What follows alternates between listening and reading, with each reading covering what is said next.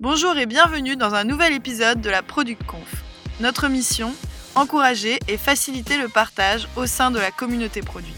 Bonne écoute Bonsoir à tous, euh, merci pour les applaudissements, j'ai pas eu l'occasion de le dire euh, en direct. Euh, petite presse un petit peu particulière. What I learned about managing stakeholders. Alors je sais que le titre peut faire poser des questions à certaines personnes et je me suis dit que j'allais d'abord commencer par vous expliquer d'où vient en fait ce sujet. Euh, en fait, j'ai une bande d'amis avec laquelle on fait souvent des brunchs. Je suppose que vous avez à peu près la même bande d'amis. Et euh, dans cette bande d'amis, on a beaucoup de PM, de designers et autres. Euh, fatalement, parce qu'on est un peu passionné par nos métiers aussi, on se retrouve à discuter beaucoup de nos métiers. et au final, nos brunchs, ça ressemble plutôt à ça en fait. Ça devient presque des thérapies de groupe, les products anonymes où on dit putain, mais il m'a pris la tête là-dessus, etc. Enfin, vous voyez le genre, ça fait rire quelques personnes et je pense que vous avez à peu près les mêmes, les mêmes sujets de discussion entre vous. En général, on galère pas sur euh, la rédaction d'une US, on galère pas sur euh, comment je fais pour rédiger un cahier de test, etc. En général, on galère plutôt avec les autres. Euh, et c'est de ça dont on discute justement. petit point de précision quand même, petite définition de quoi on parle quand on parle de stakeholder. On parle vraiment de partie prenante. Euh, j'ai eu cette discussion avec deux, trois personnes. Ouais, pour moi, les stakeholders, c'est juste mon manager, c'est euh, le C-level, etc. Alors non, c'est pas forcément que les gens qui ont les plus gros salaires. Finalement, c'est toutes les personnes qui entourent un product manager dans une boîte. Les plus évidentes, euh, les gens du design, la tech, le SEO, l'analytics, un petit peu tout le monde, avec lesquels on travaille surtout au quotidien, mais aussi les gens qui représentent le business. Ça peut être le marketing, ça peut être les sales, la com, le légal. Il y a aussi ces gens-là qu'on prend en compte quand on parle des stakeholders. Et puis évidemment, ceux dont on parlait à l'instant, le manager qui est en très gros parce que souvent, de toute façon, il a la bonne réponse tout le temps et c'est lui qui décide. Euh, ou euh, si vous êtes éventuellement dans une start-up, ça peut être vos actionnaires qui ont aussi souvent voix au chapitre sur euh, qu'est-ce qu'on doit faire dans une roadmap produit. D'ailleurs, petit sondage à main levée, qui dans la salle dirait que lui aussi galère de temps en temps avec ses stakeholders, un petit peu toutes ces personnes. Ok, donc une sacrée salle de névrosés, parfait. Euh, voilà, on peut, galérer avec eux pour plein de raisons, hein, des incompréhensions, des différences de point de vue, etc. C'est justement ça qu'on va voir euh, dans cette discussion. Par contre, petit disclaimer avant de commencer, il n'y a pas de solution magique. On est qu'on soit bien d'accord, on parle là de l'humain, donc on est tous différents, forcément tout est très subjectif. Euh, pareil, ça peut être très différent, les rapports de force dans vos boîtes, parce que l'organisation produit peut être très récente, la culture produit peut être très différente. Euh, il y a plein de raisons pour lesquelles il n'y a pas de solution magique euh, à, vous communiquer là-dessus. J'ai évidemment donc pas la prétention de vous donner la solution toute faite, mais par contre, on va essayer de faire un petit retour d'expérience sur ce que j'ai pu connaître en fait jusqu'à présent dans mon parcours. Ça fait un peu plus de 10 ans que je travaille dans le produit, je suis passé par différentes boîtes.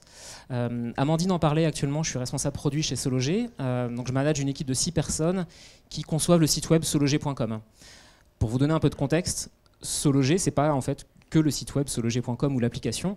Euh, en fait, on est un gros groupe, on a à peu près 7 ou 800 collaborateurs euh, et une douzaine de marques, des marques spécialisées sur certains segments de marché.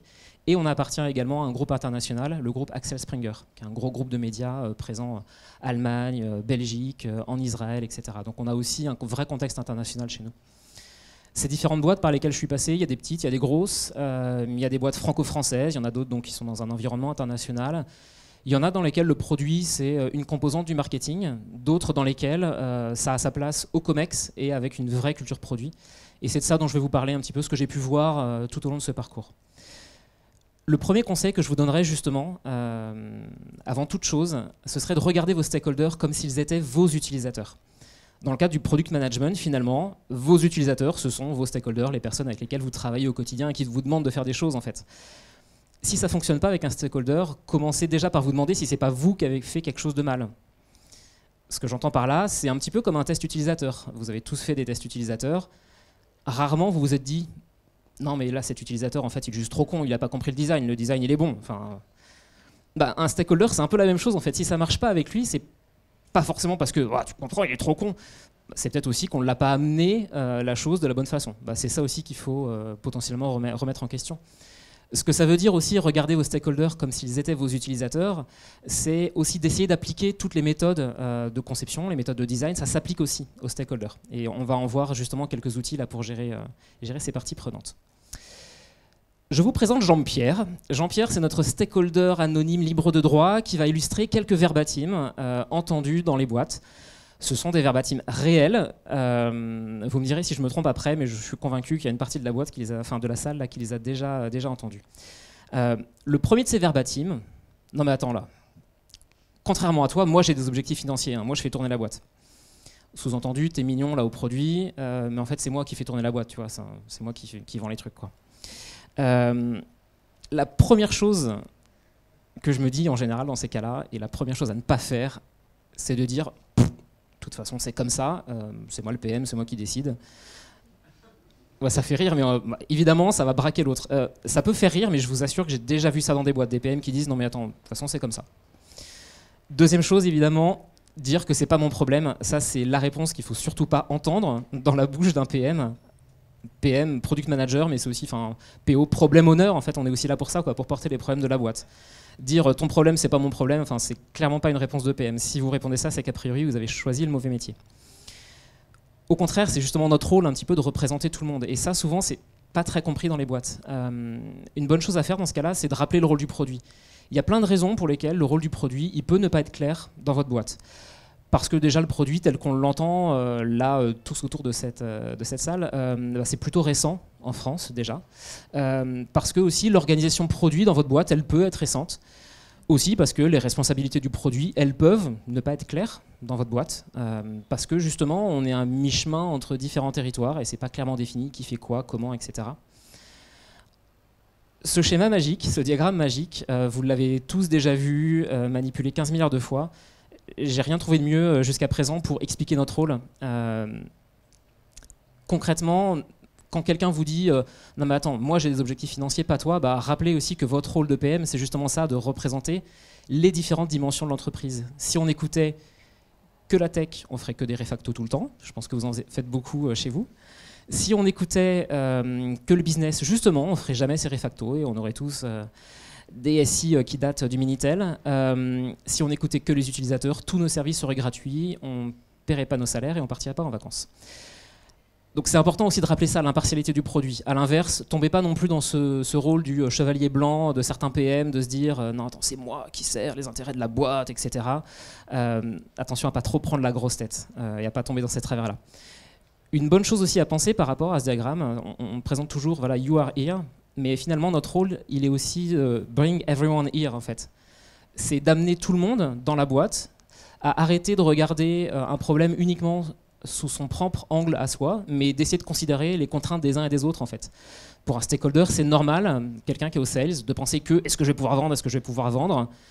Bah, essayer de l'amener aussi à se dire est-ce que ce que je vais vendre ça a du sens en fait pour la personne à qui je vais le vendre? Ou est-ce que ce que je vais vendre c'est faisable techniquement et souhaitable pour la boîte? Voilà, c'est aussi ça notre rôle, d'amener les gens à euh, ne pas penser que euh, par leur prisme. Euh, dernier petit conseil, faire preuve d'empathie. Pareil, ça, ça peut tomber sous le sens de faire preuve d'empathie. L'empathie, tout le monde la connaît, la capacité à se mettre à la place de l'autre, comprendre ses besoins, ressentir ses émotions, c'est un outil génial pour les métiers du produit. Et a priori, dans cette salle, vous devez être a priori un petit peu empathique si vous avez choisi la carrière, une carrière dans le produit. Mais le problème de l'empathie, c'est que ça a tendance à se mettre en veille très rapidement quand on est agacé. L'empathie, c'est sympa, jusqu'à ce que je me prenne à la tête avec quelqu'un et ouais, c'est bon, vas-y, fuck off. Euh, désolé pour les vulgarités. Euh, dans ce cas, ce que moi j'essaie de faire, c'est aussi d'être le plus factuel possible et de me reposer un petit peu la question finalement, bah, qu'est-ce qui est important pour lui et de quoi il a besoin ce stakeholder en fait. Euh, ça ne veut pas dire que vous devez être d'accord avec son besoin, hein. ça ne veut pas dire que vous devez être forcément approuver ce qu'il dit.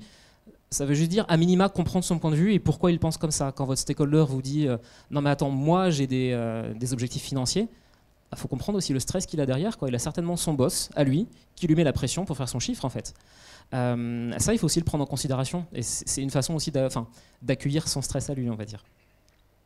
Et c'est aussi souvent de là que vient l'incompréhension entre différentes personnes dans une boîte. Les problèmes de communication, en fait, le fait de ne pas s'être mis à la place de l'autre quand je suis vénère, il y a un exercice que je fais de temps en temps. Euh, ça va vous faire rire. C'est l'exercice des deux chaises. Euh, alors, c'est un exercice que en fait je tiens euh, de Julia Whitney, qui est l'ancienne responsable design de la BBC et qui nous a appris ça pendant un workshop. c'est en fait une variation d'un exercice de thérapie. et dont l'objectif c'est évidemment pas de commencer à faire de la psychologie de comptoir sur soi, hein, c'est évidemment pas ça, mais c'est plutôt de prendre du recul sur une situation.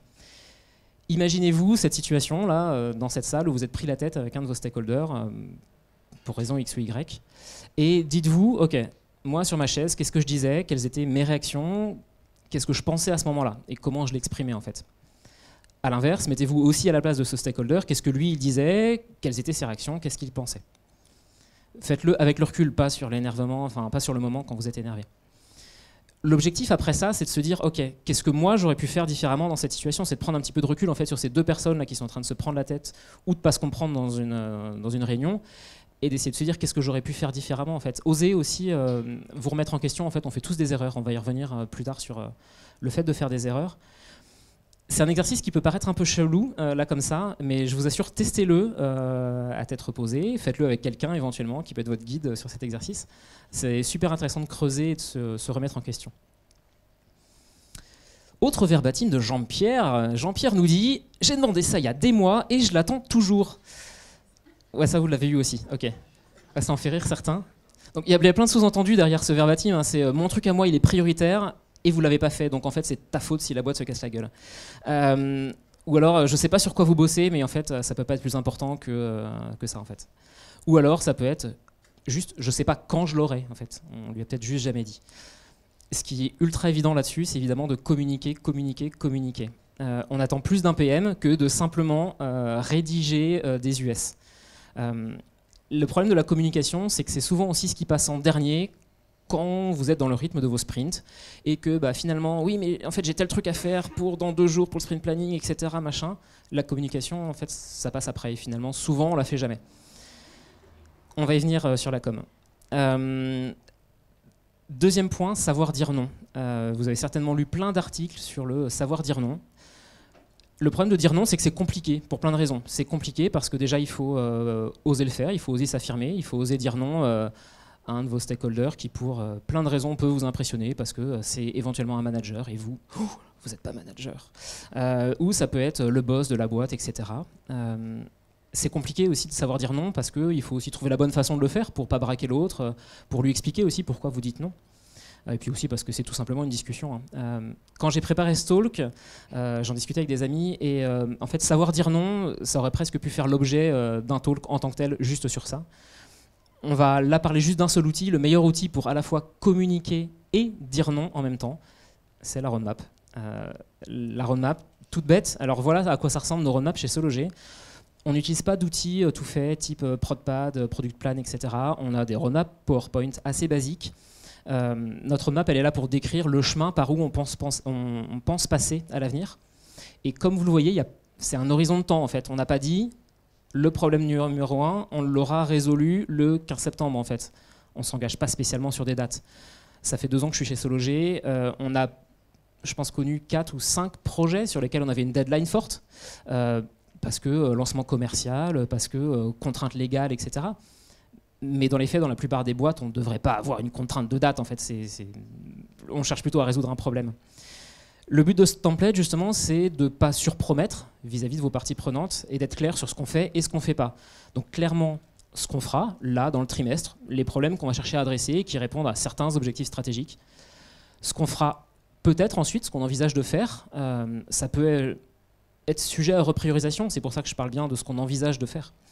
Euh, il y a plein de raisons pour lesquelles on pourrait, euh, on pourrait ne pas adresser ces problèmes-là. Peut-être parce qu'on a du retard sur les problèmes précédents, par exemple, et que ceux-là sont plus importants. Euh, et enfin, ce qu'on fera peut-être après. Ça permet de ménager les attentes vis-à-vis de vos parties prenantes. Il n'y a rien de plus frustrant pour un stakeholder justement de ne pas savoir quand son sujet passera ou s'il passera un jour. Avec ça, justement, vous lui dites, bah ouais, peut-être que ton truc il passera jamais en fait. Euh, je vais vous raconter une anecdote. Euh, dans une des boîtes euh, dans lesquelles j'ai travaillé, on faisait un petit feedback 360. Vous connaissez le principe, on va aller voir différentes personnes avec lesquelles on bosse et on leur demande bah, comment ça se passe notre relation de travail.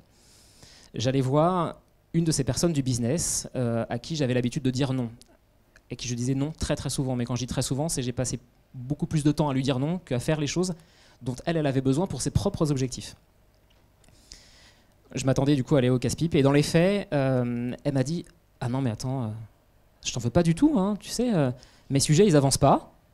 Et tu m'en veux pas, ok. Mes sujets n'avancent pas. mais avec toi, au moins, je comprends pourquoi. En fait, avant, on m'expliquait jamais. C'était des trucs de machin, de bidule. Tu comprends, il y a une complexité technique. Et puis là, en fait, on est sur tel autre projet, mais ça se finit bientôt, mais machin. Non, non, avec toi, je sais que ce truc-là, il arrivera après, éventuellement, si on a le temps. Cet autre truc, par contre, je sais qu'il arrivera et qu'il arrivera dans un mois. Mais le reste, ok, tu m'as dit clairement que ça se faisait pas. Donc, euh, ouais, ça m'ennuie pour mon périmètre à moi, mais après, je suis aussi clair sur ce que j'aurai pas, Enfin, cette petite, cette petite anecdote montre aussi des problèmes d'alignement, hein, ceci dit. hein. On lui mettait à elle des objectifs inatteignables par rapport aux ressources de la boîte. hein. Ça met aussi en lumière ça. Euh, en plus de cette roadmap que je vous présentais à l'instant, chez Sologer, on a aussi euh, trois grands rituels de communication avec nos stakeholders. Ils sont pas idéaux, hein, mais ça répond à différents besoins. Euh, le premier, c'était de dire ce qui est en cours. Pour ça, on a mis en place des product news. Les product news, on les envoie une fois par mois. C'est un mail. Alors, c'est de l'info ultra descendante. C'est volontairement un mail. Je vous ai dit, on est une boîte de, de 700 personnes, euh, dans laquelle on fait un petit euh, reporting de qu'est-ce qui est sorti le mois précédent et qu'est-ce qui arrive dans le mois prochain. Ça a des avantages. Ça permet d'avoir une communication régulière. Ça permet aussi pour l'équipe de tenir un changelog en fait, de tout ce qu'on a changé dans le temps et pourquoi. Euh, par contre, les inconvénients, bah, chez Sologer, on a beaucoup d'équipes. Euh, je vous disais, on, doit avoir une, une douzaine de marques au total. Euh, donc ça fait beaucoup de newsletters. Est-ce qu'elle est lue, pas lue? Ça, on n'en sait trop rien. En tout cas, il y a certaines personnes qui les lisent avec assiduité. Le deuxième rituel qu'on avait, justement, parce que ces newsletters, elles ne sont, pas tout le, temps, euh, tout le temps lues, ce sont ce qu'on appelle les product reviews. Là, le but, c'est vraiment de prendre du recul sur ce qu'on a fait. On les fait tous les trimestres, tous les trois mois. Là, le principe, on se réunit dans une grande salle avec tout le monde. Alors, vous le voyez, il y a beaucoup de parties prenantes hein, sur euh, juste le site web Sologer. Et euh, on discute de ce qu'on a fait dans les trois derniers mois et ce qu'on envisage de faire dans les trois prochains. Ça dure à peu près trois heures. C'est long, mais on a beaucoup d'équipes euh, qui travaillent sur le site web et c'est important aussi de faire de la pédagogie et d'expliquer pourquoi on fait les choses. Ça permet, cette, euh, cette product review, de communiquer la roadmap et d'expliquer les priorités. Euh, ça donne aussi une analyse plus poussée des impacts. Quand on a lancé telle fonctionnalité il y a deux mois, qu'est-ce que ça a donné? Inconvénient, par contre, euh, bah, elle est portée aujourd'hui uniquement par le produit. Euh, idéalement, moi, j'adorerais en fait que dans cette euh, product review, on fasse aussi intervenir des gens du trafic, des gens du marketing, des gens des sales qui nous disent ce truc-là c'est vendu, c'est pas vendu. On est une grosse boîte aujourd'hui, c'est compliqué pour nous de, de mettre ça en place. Ça fait aussi un petit peu présentation magistrale, c'est pas très orienté prise d'action. Justement parce que c'était pas très orienté prise d'action, on a mis en place un dernier rituel qu'on appelle le point mensuel, qui arrive tous les mois. Et là, le but c'est plus plutôt d'échanger de façon informelle avec les gens. Euh, c'est juste un point où on discute avec euh, plusieurs stakeholders qu'on invite dans la salle. Ça permet justement de faire un petit peu plus de pédagogie, ça nous permet aussi de gagner du temps pour éviter qu'on se fasse une réunion pour expliquer ce qu'on a fait aux sales, une réunion avec le marketing pour expliquer ce qu'on a fait, une réunion avec la tech, une réunion avec le légal et ainsi de suite. On réunit un petit peu tout le monde à un instant T. Chaque stakeholder peut aussi entendre les contraintes des uns et des autres. Euh, il va aussi entendre ah telle équipe ils ont besoin de tel truc à telle date. Ok donc moi je vais peut-être mettre de côté euh, mon petit problème à moi parce que finalement il n'est pas grand chose par rapport à cet autre gros problème pour la boîte qu'on cherche à adresser à côté. Par contre, aujourd'hui, chez Sologer, ce point, bah, parfois, il est séché par certains. Alors, euh, il y a plein de raisons pour ça. hein. C'est souvent la variable d'ajustement euh, des agendas qui sont très chargés. Euh, Peut-être qu'ils y voient aussi pas un intérêt, euh, parce qu'ils ont suffisamment d'infos à côté. En tout cas, euh, il y a des gens à qui ça plaît beaucoup. Euh, cette réunion, euh, la récurrence s'est arrêtée euh, il y a quelques temps. Et on a eu dans la foulée trois personnes qui nous ont dit Ah non, mais euh, vous les remettez pas Enfin, pourquoi euh, Qu'est-ce qui se passe? Finalement, c'est que ça plaît quand même à certains. C'est ce qu'on a pour le moment aujourd'hui chez Sologer, euh, ces différents rituels de com. Si vous avez des idées, des conseils, des trucs pour les améliorer, n'hésitez surtout pas. C'est ce qui nous convient pour le moment, mais euh, en tout cas, il n'y a rien de, de gravé dans le marbre. Troisième verbatim de Jean-Pierre. Jean-Pierre nous dit Vous avez fait ça sans me demander mon avis. Alors, euh, sous-entendu, j'ai pas été mis au courant alors que j'aurais dû. Tout ce dont on vient de discuter, là, a priori, ça devrait jamais vous arriver puisque vous avez communiqué en amont. Euh, avoir communiqué, ça vous permet aussi de vous backuper hein, quand vous tombe pas dessus derrière en disant euh, Ah non, mais t'as fait ça, j'étais pas au courant. Enfin, voilà, le stakeholder ne peut pas ne pas savoir, il peut pas ignorer que vous avez fait telle évolution dans votre équipe. Maintenant, qu'est-ce qui se cache derrière ça quand on vous dit Vous avez fait ça sans me demander mon avis C'est peut-être aussi que vous avez fait une grosse boulette en fait. Peut-être que, enfin, ça, ça arrive. euh, Moi-même, ça m'est arrivé plein de fois de faire des grosses boulettes. Euh, dans ces cas-là, faire preuve d'humilité, c'est vraiment la chose à, rappeler aussi. Euh, Enfin, ça arrive à tout le monde de se tromper, et peut-être encore plus à des PM qu'à d'autres personnes. Je reviens à ce diagramme. Les PM, enfin, on cherche souvent le mouton à cinq pattes aussi. La personne qui va comprendre les enjeux utilisateurs, tech et business, qui va tout représenter, etc. Parce qu'on est aussi un petit peu responsable de tout, tout, en étant responsable de rien. Fatalement, on fait aussi plus souvent des erreurs.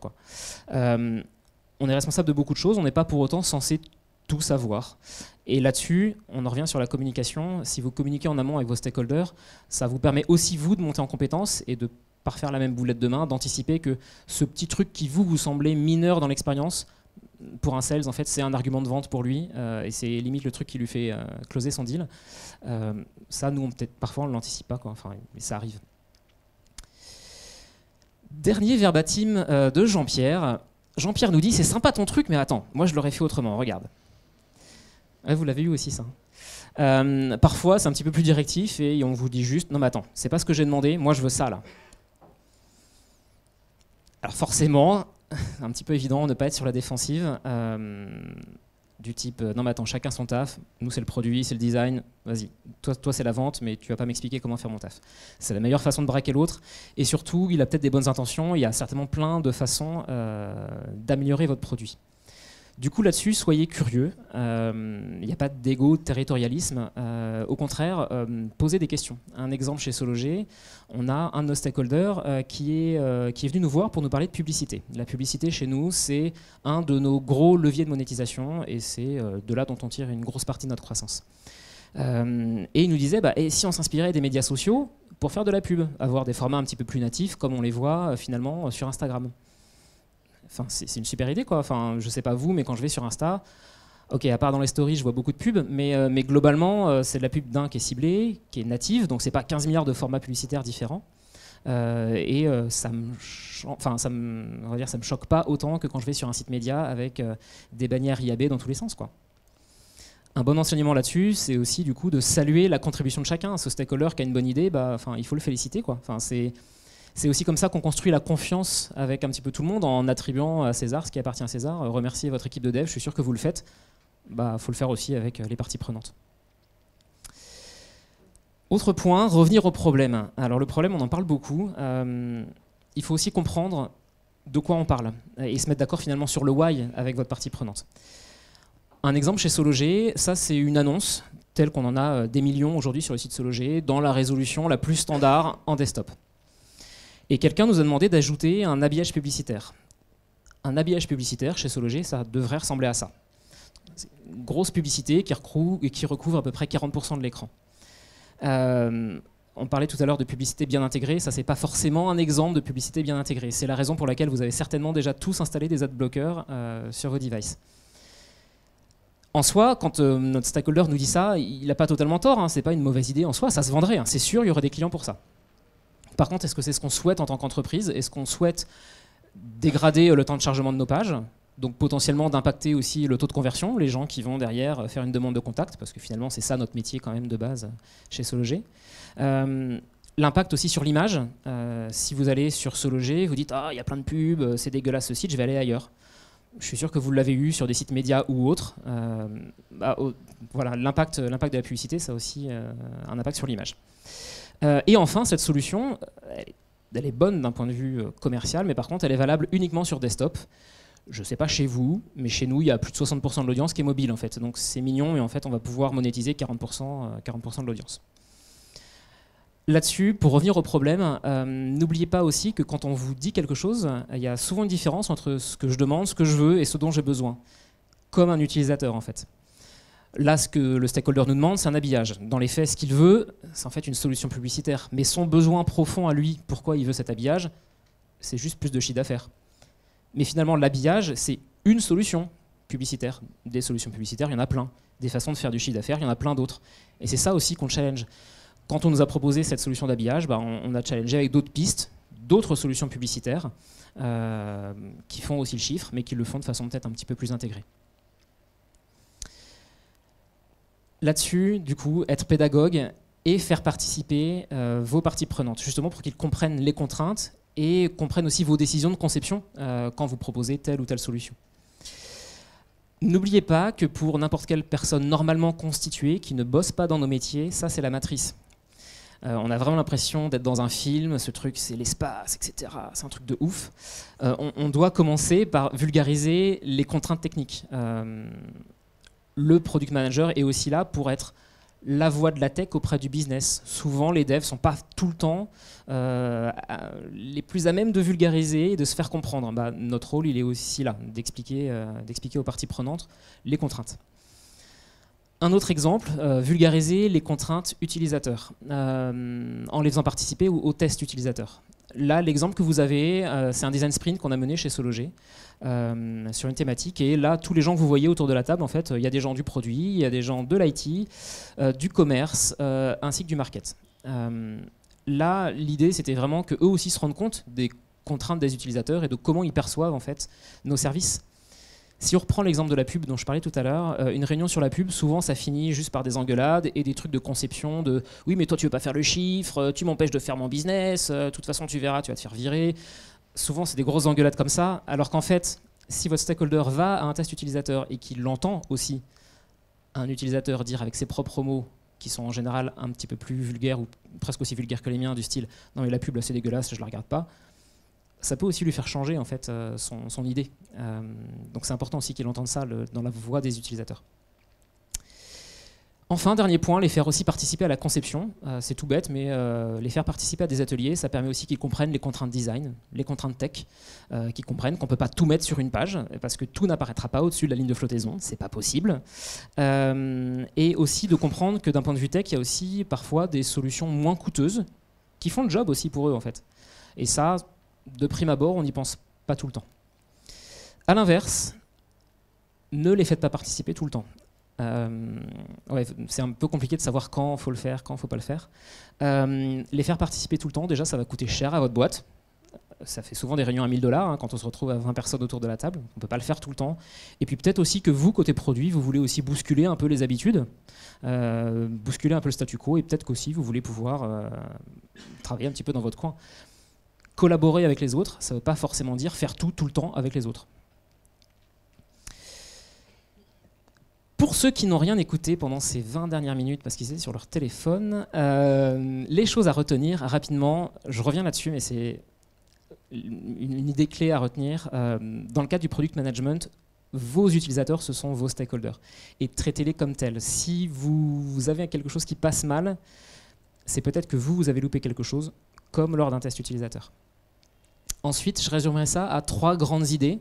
Euh, des aspects essentiels du métier de PM, perso, c'est une des premières choses que je cherche en fait en, entretien quand je recrute quelqu'un, euh, parce que c'est beaucoup de savoir-être et ça, finalement ça s'invente pas. Euh, la personne là ou là pas, on peut le cultiver, mais dans les faits, euh, si vous avez quelqu'un de pas empathique en face de vous, vous n'arriverez pas à le faire changer.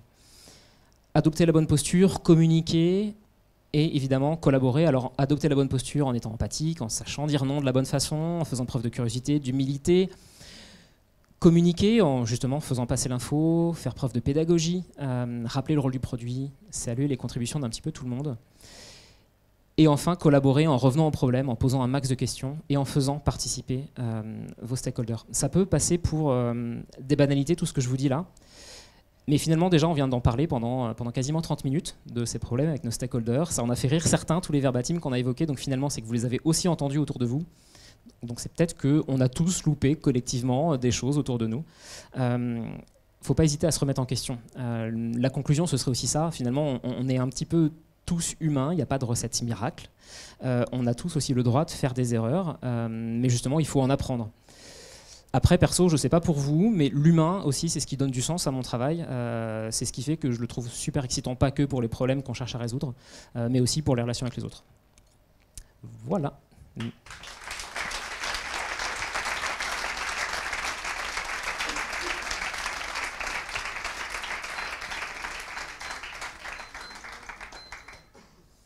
Et je ne me suis même pas fait taper sur les doigts 30 minutes pile.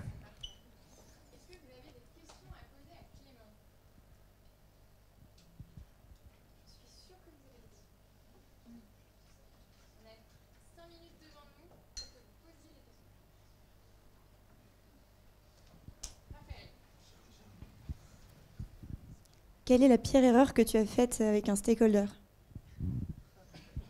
Celle-ci, je crois que j'aurais dû la préparer. C'est un peu comme un entretien d'embauche. La pire erreur que j'ai faite, Euh,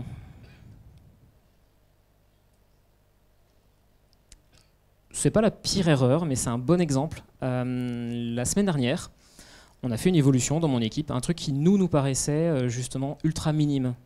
On avait un tout petit lien qui est adservé, donc c'est un serveur de pub qui nous envoie ce lien.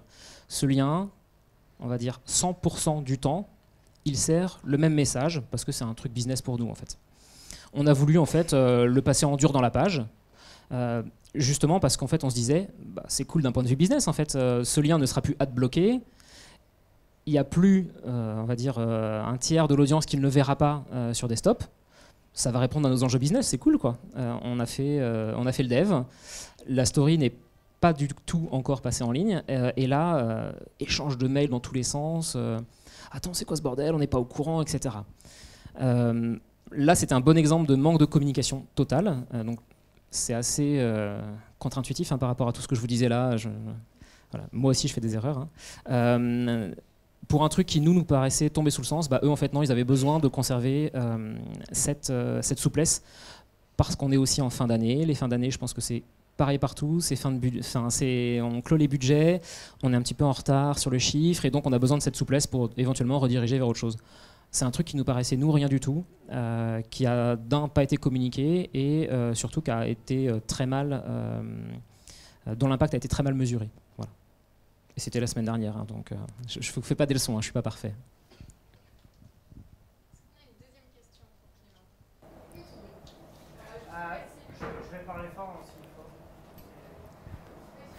Est-ce que tu as déjà été dans la position de créer un pôle produit dans une de tes entreprises?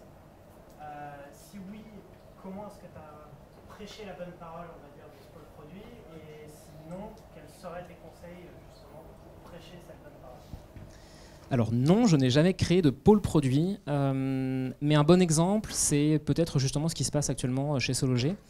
Euh, le produit, c'est plutôt récent dans l'histoire de Sologer. Sologer, c'est une boîte qui date de l'ère du Minitel, hein, donc pour vous dire que ça, remonte.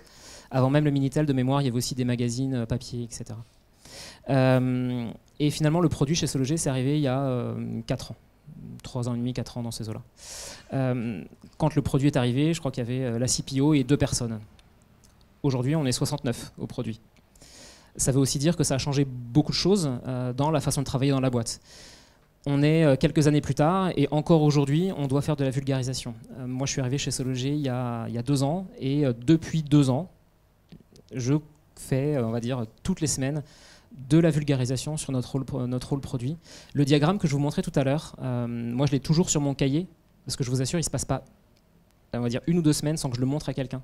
Soit quelqu'un de nouveau qui vient d'arriver dans la boîte, qui vient euh, d'une grosse boîte et qui n'a jamais travaillé avec une direction produit. Euh, soit parce que bah, on a ces verbatim là aussi du style attends, moi je dois faire le chiffre en fait, toi tu participes pas. Bah si en fait, enfin on conçoit un produit qui participe au chiffre.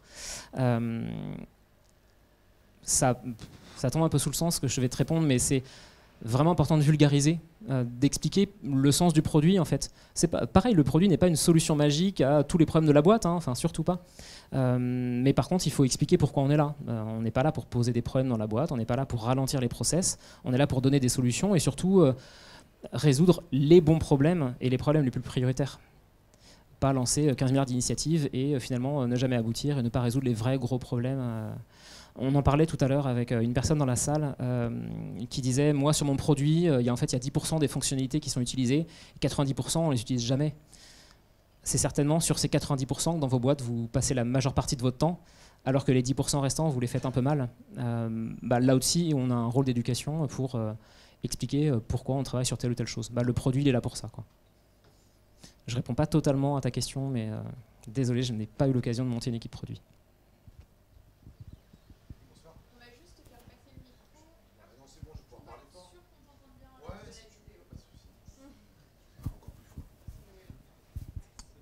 Bonsoir. Euh, tu parlais des stakeholders tout à l'heure. J'ai pas vu le profil euh, du stakeholder fondateur, qui selon moi est un. Personnellement, je pense que beaucoup de gens ici l'ont rencontré. C'est encore un level au-dessus en termes d'émotionnel et d'engagement. Qu'est-ce que tu as à dire là-dessus, alors très clairement, euh, comme vous l'avez vu, je n'ai pas eu l'occasion de travailler dans des startups. mais le profil du fondateur, il existe dans plein de boîtes. Ouais, tout à fait, ouais. Ouais, c'est là où je vais en venir. Euh, justement, le fondateur, il existe euh, dans plein de boîtes. hein. Je, suis sûr que dans certains d'entre vous sont dans des grosses boîtes, dans des, il y a des CEO, et le CEO a déjà son idée très claire de où doit aller le produit, et il vous fait des dessins tous les jours. Voilà, je l'ai aussi, j'ai le même. hein. Mais je travaille pas dans une start-up. Euh, bah, déjà, vous avez de la chance d'avoir euh, une personne qui est impliquée dans son produit. Enfin, c'est pas donné à tout le monde aussi. C'est aussi pour ça que dans les startups, on, trouve beaucoup plus d'organisations calquées produits avec des vrais designers et pas juste un graphiste dans un coin ou des PM plus que des PO chefs de projet. Euh, c'est aussi parce que les fondateurs des petites boîtes, ils ont aussi compris, euh, l'intérêt du produit. Euh, la bonne façon de les gérer, ces gens-là, c'est aussi de revenir aux problèmes qu'on cherche à résoudre.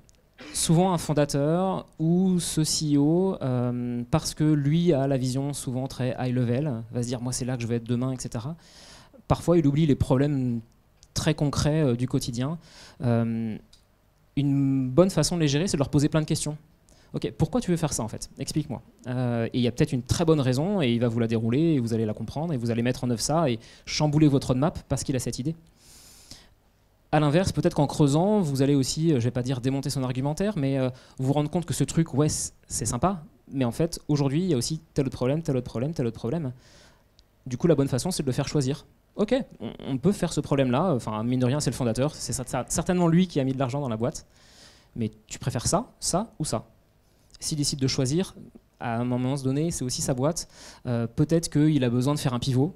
Ça peut arriver. Euh, enfin, faut pas être non plus euh, des ayatollahs du produit et de euh, dire non, non, mais j'ai- dit dans ma roadmap que je le faisais pas, donc en fait, je le fais pas. Enfin, nos roadmaps, elles sont agiles aussi, mais je parle vraiment d'agilité dans le sens, on peut la chambouler en fonction de la priorisation. c'est ça aussi le principe. Le point compliqué, c'est quand il vient tous les jours te dire il me faut ça. Ça, je sais bien. Ouais, ouais, et oser, oser lui dire non. ouais. Merci beaucoup Clément. Merci.